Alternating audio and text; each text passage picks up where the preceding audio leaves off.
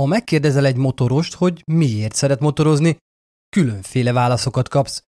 Van, aki a sebességet szereti, mások a bajtársiasságot, megint mások a szabadságot, amit a végtelen hosszú, kanyargós utak nyújtanak. Bármi is legyen a válasz, vagy kimondott ok a motorosokat legtöbbször a gépeik iránti szeretet hozza össze. Azok, akik nem motoroznak, gyakran kérdőrnéznek azokra, akik igen, és ezt nem csak napi rutinként élik meg, hanem tiszta szívből és lélekből csinálják. Nem értem, mit szeret ezen. Veszélyes. Hányan halnak meg az utakon a mátrában kanyarogva? Igen, igazuk van. A motorozás nem feltétlenül racionális. Veszélyes, drága és szinte semmi gazdasági haszna sincs. Mégis oly sokan választják és kötődnek el iránta életük végéig. Vajon mi lehet az, ami ilyen módon lelkesíteni tudja a motorosokat?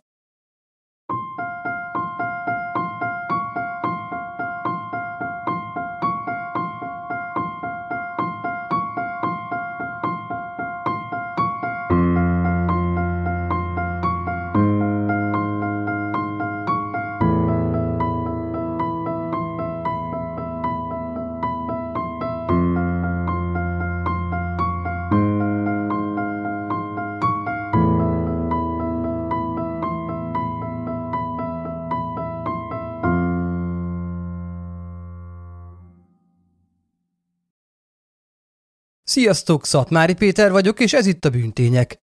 A mai extra epizódban egy a büntettek mögött meghúzódó fura kapcsot mutatom be nektek, amiről itthon Magyarországon talán csak kevésbé hisszük el, hogy valóban alvilági. A National Geographic a bűnkereskedői Marianne Fancellerrel sorozatán keresztül bepillantást nyeretünk a sokszor zárkózott, de kívülről mindenképpen feltűnően marcon a motoros klubokba. Az emberi agy idegi szinten három részre bontja a körülöttünk lévő teret. A három kategóriához különböző érzelmi kötődés is társul. Mi magunk és a testünk, ami személyes vagy intim terünk, a legerősebb kötelékünk. Amit hallunk vagy látunk, azt kibővített személyes vagy extra personális térként érzékeljük. Ebben a térben nem igazán kötődünk érzelmileg, csak feldolgozzuk a befogadott ingereket és kiválasztjuk a számunkra hasznosakat. A két említett tér között pedig ott van az a terület, amit el tudunk érni, meg tudunk fogni. Ezt peripersonális térnek nevezik. Ez a tér vagy környezet hatással van ránk. Alakítjuk és alakít minket. Fizikailag, szellemileg és érzelmileg is. Ebben a térben meg tudunk fogni dolgokat, eszközöket, amivel hatással lehetünk a környezetünkre, sőt, kibővíthetjük azt. Az emberi agy ugyanis a peripersonális tér meghatározásakor az ember által használt eszköz hatósugarát is beleveszi a territóriumba. Azaz, ha egy bottal elérjük a fa felső ágát, akkor az már egy belsőbb körünk részévé válik, amit személyesebbnek és magunkhoz közelebbinek érzünk. Gondoljunk csak bele, mi történik akkor, ha ez a tárgy, amit fogunk, amin vagy amiben ülünk, közben mozog és folyamatosan bővíti a teret? Amivel érzelmi kapcsolatban vagyunk. Ez az, amit utazáskor élünk át. Az út, amit bejárunk, az a miénk. Az mi vagyunk. Ezt érezzük, ha valahonnan valahová tartunk. Kiválasztjuk az útvonalunkat, és megérkezünk az úti célunkhoz. Ha motorozunk, sokszor ezek a kötöttségek is megszűnnek, hisz nem valahová megyünk, hanem csak megyünk előre, amerre visz az út közben pedig a motorunkon keresztül szabadon választva bővítjük a peripersonális terünket. Azaz eufórikusan kilépünk a mindennapok kötött négyzetmétereiből, és szabadon eresztjük magunkat a városban, a megyében, az országban, de akár az egész bolygón is. Sokan ezt a megmagyarázható jelenséget arra használják, hogy feltöltsék lemerült elemeiket, elszakadjanak a mindennapoktól és leváljanak terheiktől de vannak páran, akiket a szellemi szabadság arra késztet, hogy levetkőzzék békjóikat, és kilépjenek a társadalomból, és törvényen kívüliként szeljék az utakat. Sokan ezek közül bandákba verődnek, és közösen próbálnak érvényesülni szabad szelleműként egy szabályokkal teli világban. Ez néha sajnos erőszakot és bűnt szül. A National Geographic a bűnkereskedői Marianne Fancellerrel következő része pont ebbe a sokak szem elől elzárt világba vezet be minket, ahol a vad motorozás tényleg vad oldalát is megismerhetjük. Amerika széles utcáin, hosszú sorokban pöfögő, kétes kinézetű alakok már az első ránézésre sem bizalomgerjesztők. És most nem az előítéleteinkkel van baj. Bizony, ezek mögött a klubok mögött jól felépített, hierarchikus bűnszervezetek állnak. Vagyis a klubok maguk azok. Legyintve csak annyit mondhatnánk, hogy hm, Amerika messze van. Ami igaz is. De Magyarországon is megtalálni a leghíresebb vagy hírhettebb bandák leányvállalatait, amik ha nem is amerikai mércével, de hozzák szülőklubjuk viselkedési mintáit. Itt most nem csak egy klubra kell gondolnunk, gyakorlatban klubok sokasága létezik egymás mellett, vagy sokszor inkább egymással szemben. Az álca rendezvények, felvonulások és megmozdulások mellett a két keréken guruló bőrkabátosok leszámolásokról, drogokról és véres harcokról jutnak eszünkbe. Már-már sztereotíp módon. Nem is csoda, hogy azonnal az erőkszakkal kapcsoljuk őket össze. Nem is annyira hibásan. Persze nem minden motoros bűnöző és nem minden bűnöző motoros. De a halmazok fedik egymást. Mariana van Zeller első beszélgető partnerén keresztül olyan alaptételeket tanulhatunk meg a motoros klubok vagy bandák, ezt a kifejezést igyekeznek elkerülni életéről, amik segítenek eligazodni a titkos világukban. A motorosok 99%-a olyan, mint ti vagy én. Motoroznak azért, mert szeretik. Élvezik a megtett kilométereket és a szél zúgását a fülükben, ami kifújja a hétköznapok zajait. Egy százalékuk viszont a vad és szabad motoros lét szinonimáját vegyíti a bűnnel és erőszakkal. Egy szóval megélhetésszerűen kerüli a szabályokat és a maga és környezete boldogulásáért hajlandó akár vért is ontani. Ezeket az embereket könnyű megismerni, hisz kabátjukon ott virít a One Percenter, egy százalék felvarró, ami az egy százalék elitbe való tartozásukat mutatja. De mi is az a felvarró, és Honnan jön a motorozáshoz? Esőre az, aki nincs benne ebben a világban, a felvarrókat egyfajta személyiség kifejezésnek gondolhatja. De nem azok. Jelentéssel, ranggal és kiváltsággal járnak. A történetük, mint maguknak a kluboknak is, a katonaságra és a vietnámi háború veteránjaira vezethető vissza. A bűnkereskedői sorozat újabb epizódjából kiderül ugyanis, hogy a háborúból visszatért veteránok közül Sokan az átélt borzalmak miatt nem, vagy csak nehezen tudtak beilleszkedni a társadalomba. Számukra a motoros hippilét lehetőség volt a túlélésre. Az általuk formált bandákat, későbbi klubokat a legerősebb testvériségre alapozták, és az is tartotta össze. Ez a mai napig él minden egyes komoly klubban. Nem komolyak meg nem létezhetnek, de erről majd később. A bajtársiasság mellett mást is hoztak a veteránok a háborúból magukkal, mégpedig hierarchiát. A hierarchiát, ami a seregben jól működött és sokszor életet mentett, vagy egyszerűen csak annyira felszabdalta egy-egy ember tett felelősségét, hogy az ellenállás nélkül jutott el a megfogalmazástól a megvalósításig. Ez a rendszer tökéletesnek bizonyult a bűnszervezeteknél, hát és persze a nagyvállalatoknál is. A motoros bandák hierarchiájának köszönhetően sokan több szinten nem látják a teljes képet, így a szervezet könnyen megtehet bármit apró katonáin keresztül.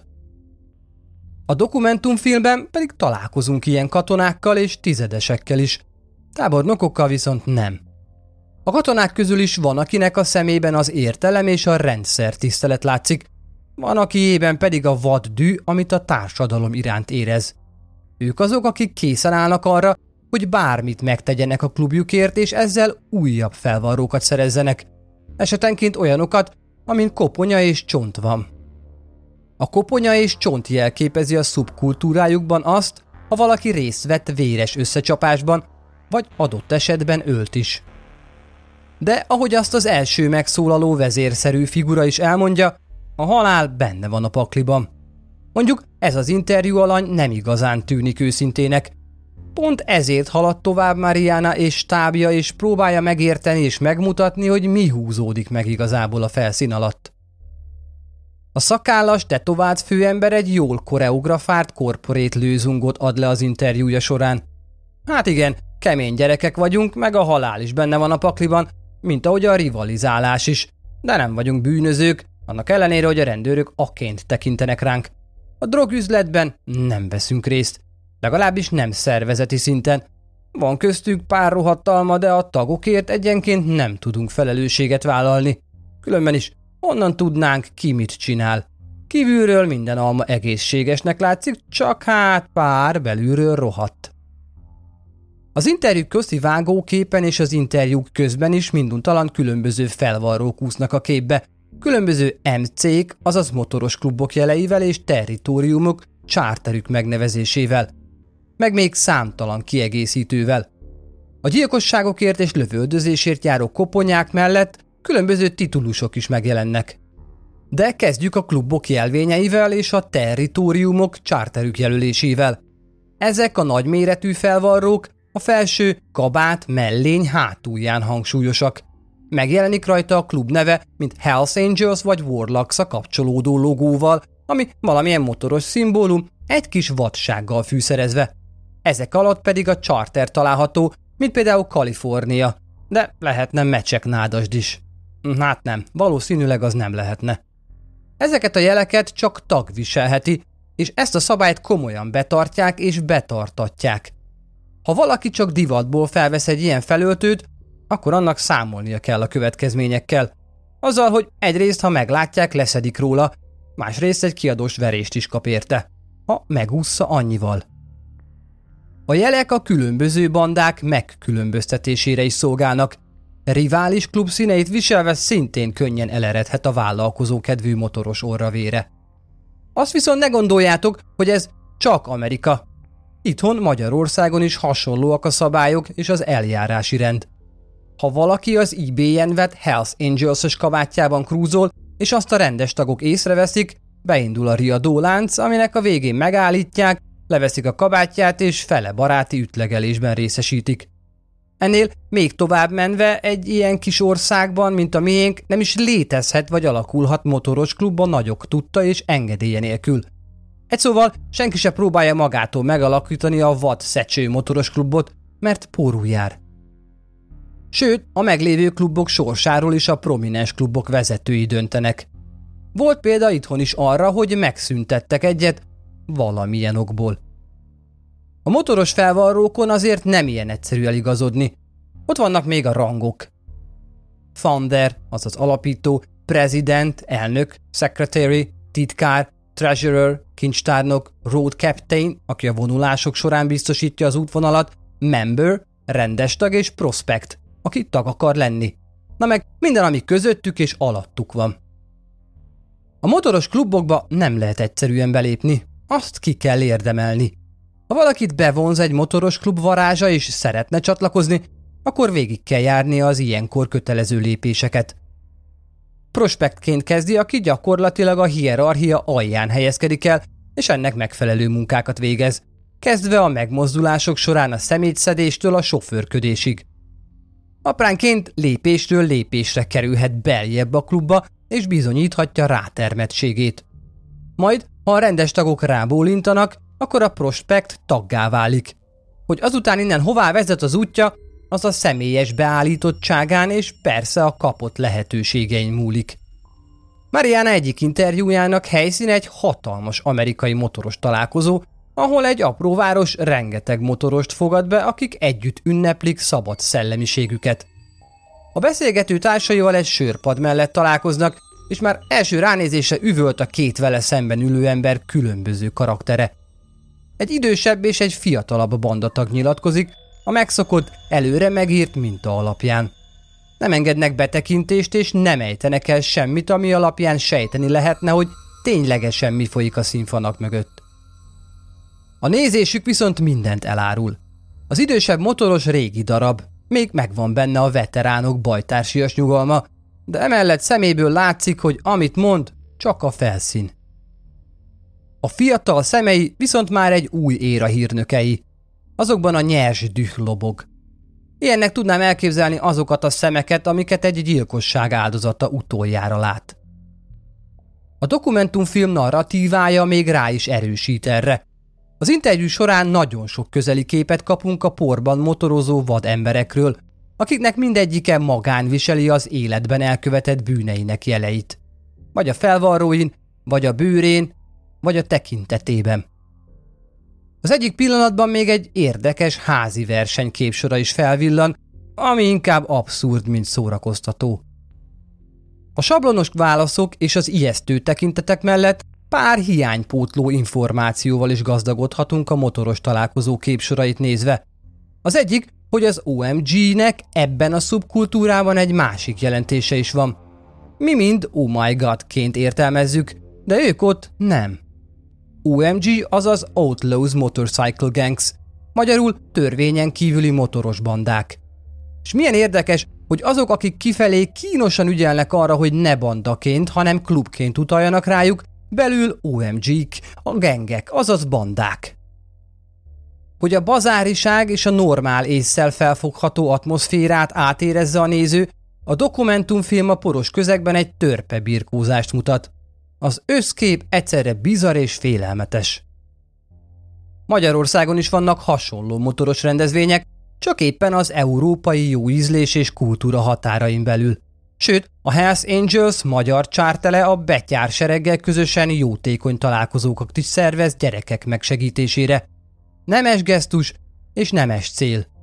Viszont árulkodó a két szervezet egy lapon említése. Ha valaki elvetődik egy rendezvényükre, megint csak a felszínt látja. A csillogó motorokat, a zoral férfiakat és azok barát és családi köreit, meg a szemétszedő prospekteket. Visszatérve az amerikai porban üldögélő két nyilatkozó motoroshoz, a folyamatosan felvetődő drog kérdésre a válasz ugyanaz.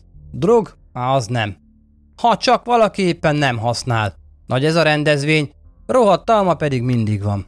A kérdés inkább az, hogy a fa az-e, amiről származik. Mariana nem hagyja annyiban, Tovább megy és olyan forrásokat szólaltat meg, akik amellett, hogy belelátnak vagy láttak a szervezetek mélyébe, hajlandóak is nyilatkozni. Ilyen például a három különböző bandába beépült FBI ügynök. A motoros ruhában arccal nyilatkozó férfi a finoman is, de lerántja a leplet a jótékonyan összetartó klubokról, és elmondja, hogy ami a felszínen van, csak mese. Az igazi oldala ennek a szubkultúrának sokkal sötétebb. Az igazság az, hogy a bandák igyekeznek pénzt csinálni bármiből, amiből csak tudnak. Lehet az drog, prostitúció, vagy adott esetben járhat az akár gyilkossággal is. Az mc tagjai szó szerint élnek-halnak a csapatukért. Bármire készek és a végsőkig hűek az ideológiáikhoz, amiben ők törvényen kívül és felülállnak.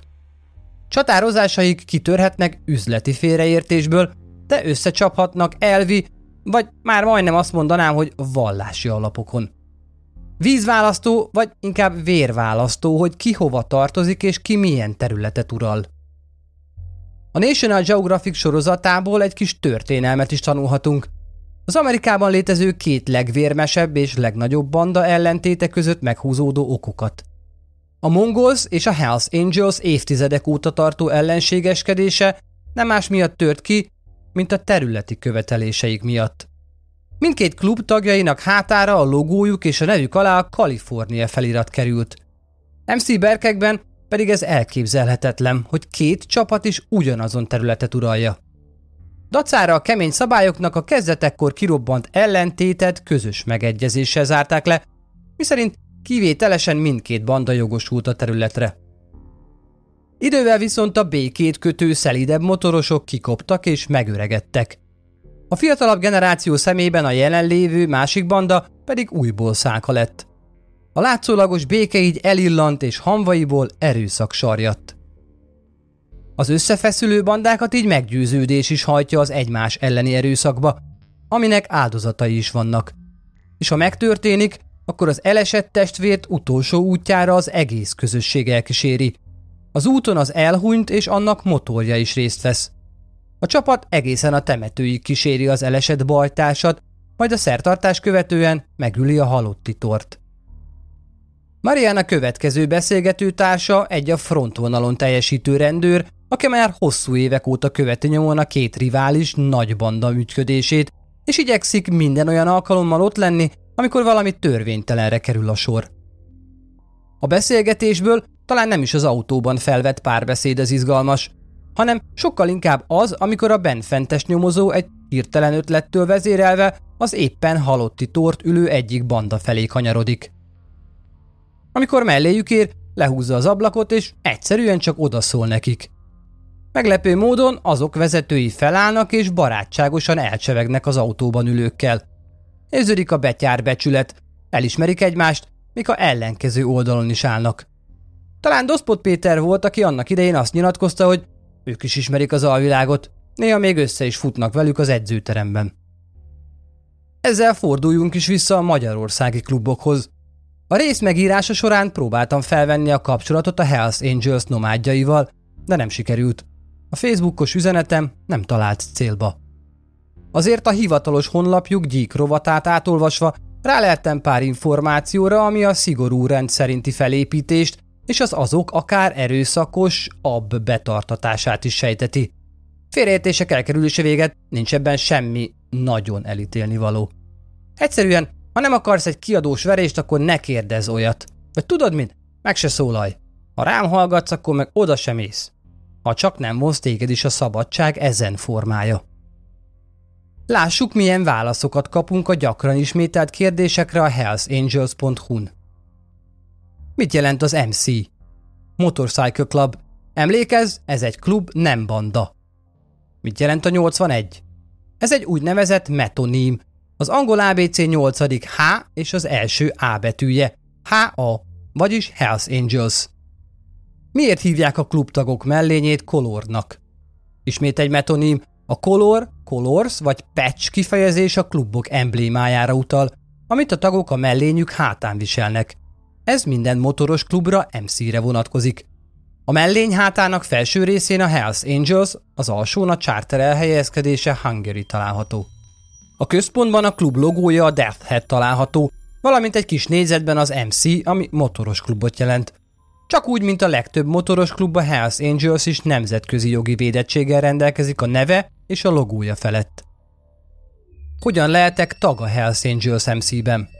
Ahogy a mondás tartja, ha fel kell tenned ezt a kérdést, valószínűleg nem fogod megérteni a választ. A kulcs szó a motoros klub, ami annyit tesz, hogy igazi motorrajongó közösségéről van szó, kiknek az elsődleges közlekedési eszköze a motorkerékpár. Klubunk tagjai általában több mint 20 ezer kilométert motoroznak évente, függetlenül attól napsütésben, esőben vagy hóban kell ezt tenniük. Minden charter saját hatáskörében dönt, ezért ha tényleg komolyan gondolod, Kérdezd a hozzád legközelebb működő charter tagjait. Hány tagja van a klubotoknak? Kérdezd ezt egy klubtagtól, és a legvalószínűbb válasz, amit kapni fogsz, nem beszélek a klubügyekről egy nem klubtaggal. Azért van ez így, mert ez egy zárt körű klub, és mint ilyen nem ad ki információkat tagjai számáról, hol létéről, stb. A motoros klubok nem titkos szervezetek vagy ősi és tisztes társaságok, mint a szabadkőművesség, Mégis a klubügyek csak a tagokra tartoznak. Láttam egy kis rombusz alakú felvarrolt benne egy százalék felirattal. Mit jelent ez? A 60-as években az amerikai média felkapta azt a jelentést, amit az AMA, American Motorcycle Association adott ki 1948-ban a Holisteri és azt követő események után, arra vonatkozóan, hogy a motorosoknak csak egy százaléka rossz ember. Így a média minden motorost, aki Harley-val járt, hosszú hajú, nagyisten tetovált volt, egy százalékosként bélyegzett meg. Nem hiszük, hogy ezen a szinten lennének rossz emberek, esetleg rossz cselekedetek, de az, hogy valaki hosszú hajú vagy tetovált, semmi esetre sem jelenti azt, hogy rossz ember. Ezzel szemben a törvényűrei lennének a jó emberek? Mégis rossz, de legalábbis megkérdőjelezhető cselekedeteiknek se szeri, se száma. Nos, miért hordják ezt a felvarrót a motorosok?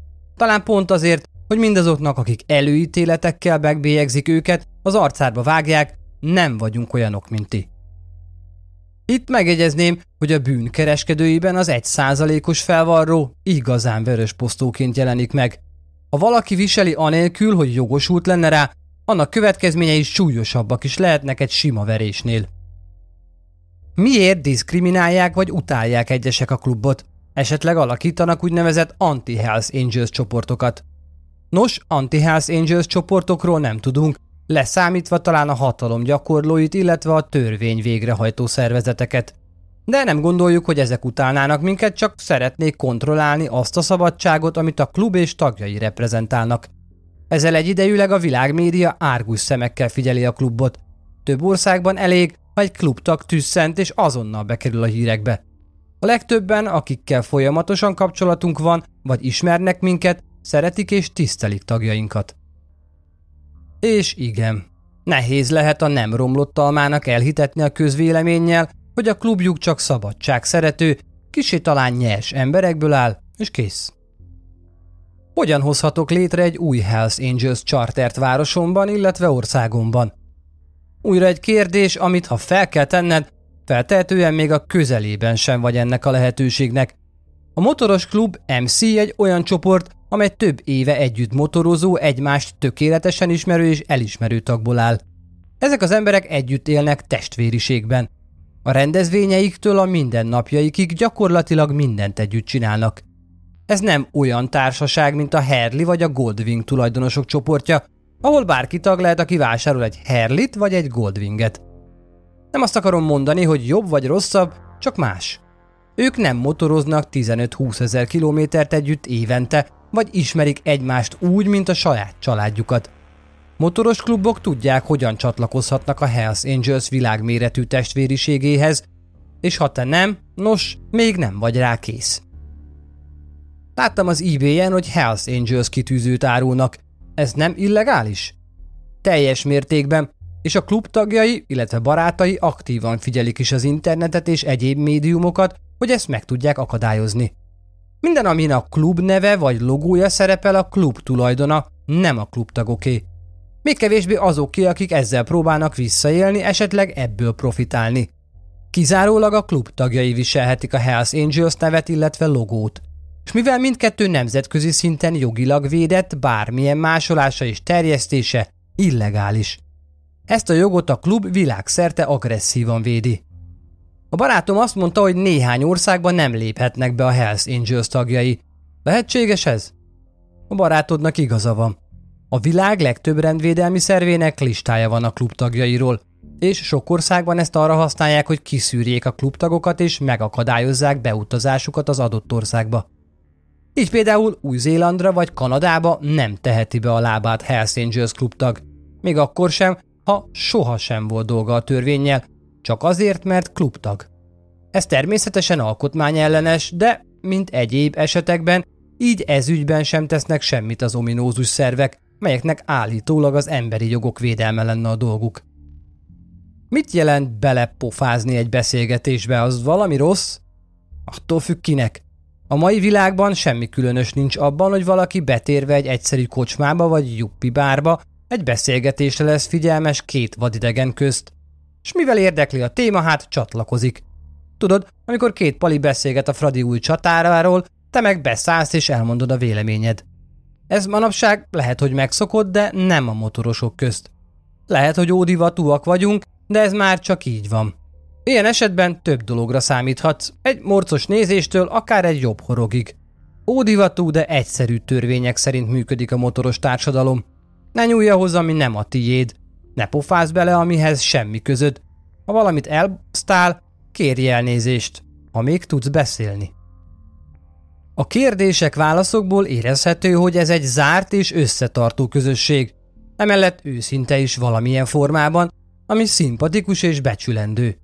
Én magam is motorozom, és igaz rám, hogy esőben, hóban felülök és megyek.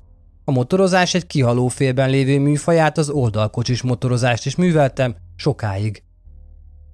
Egy percre sem lehet kétségbe vonni, hogy a motor és a szabad út ne lenne hatalmas összetartó erő, mert az. Aki egyszer felül és elindul, a rabja lesz, és ha teheti, nyerekbe pattan minden adandó alkalommal. Vannak, akik a krúzoláson és a munkába járáson felül mást is motorosan intéznek, mint például a drogcsempészést. A bűn kereskedői első részében, ami a metamfetaminról szólt, Pont egy motoros futár mutatta meg, hogy hogyan juttatja át az amerikai-mexikói határon a drogot motorjában. Ezek a képsorok ismét előkerülnek, miközben Mariana Fanceller ártatlan arccal beszélget egy MC taggal, aki történetesen épp drogfutár, és elmondja, hogy már pedig de, a klubok foglalkoznak drogkereskedelemmel, sőt, a kartelek előszeretettel használják őket, mert jól szervezettek és létszámban is nagyok. Gondolom és remélem, hogy Magyarországon ez nincs teljesen így, és a vagányság csak addig tart, amíg a jól hangzó szervezet csak egy kis férfias tartást ad tagjainak, nem pedig eszközt, hogy a bűn útjára lépjenek. A motoros bandákkal ti is megismerkedhettek 18-án este 9 órakor a bűnkereskedői Mariana Fancellerrel sorozat második évadjának következő részében a National Geographicon. Köszönöm, hogy most is velem tartottatok. A következő epizódig sziasztok!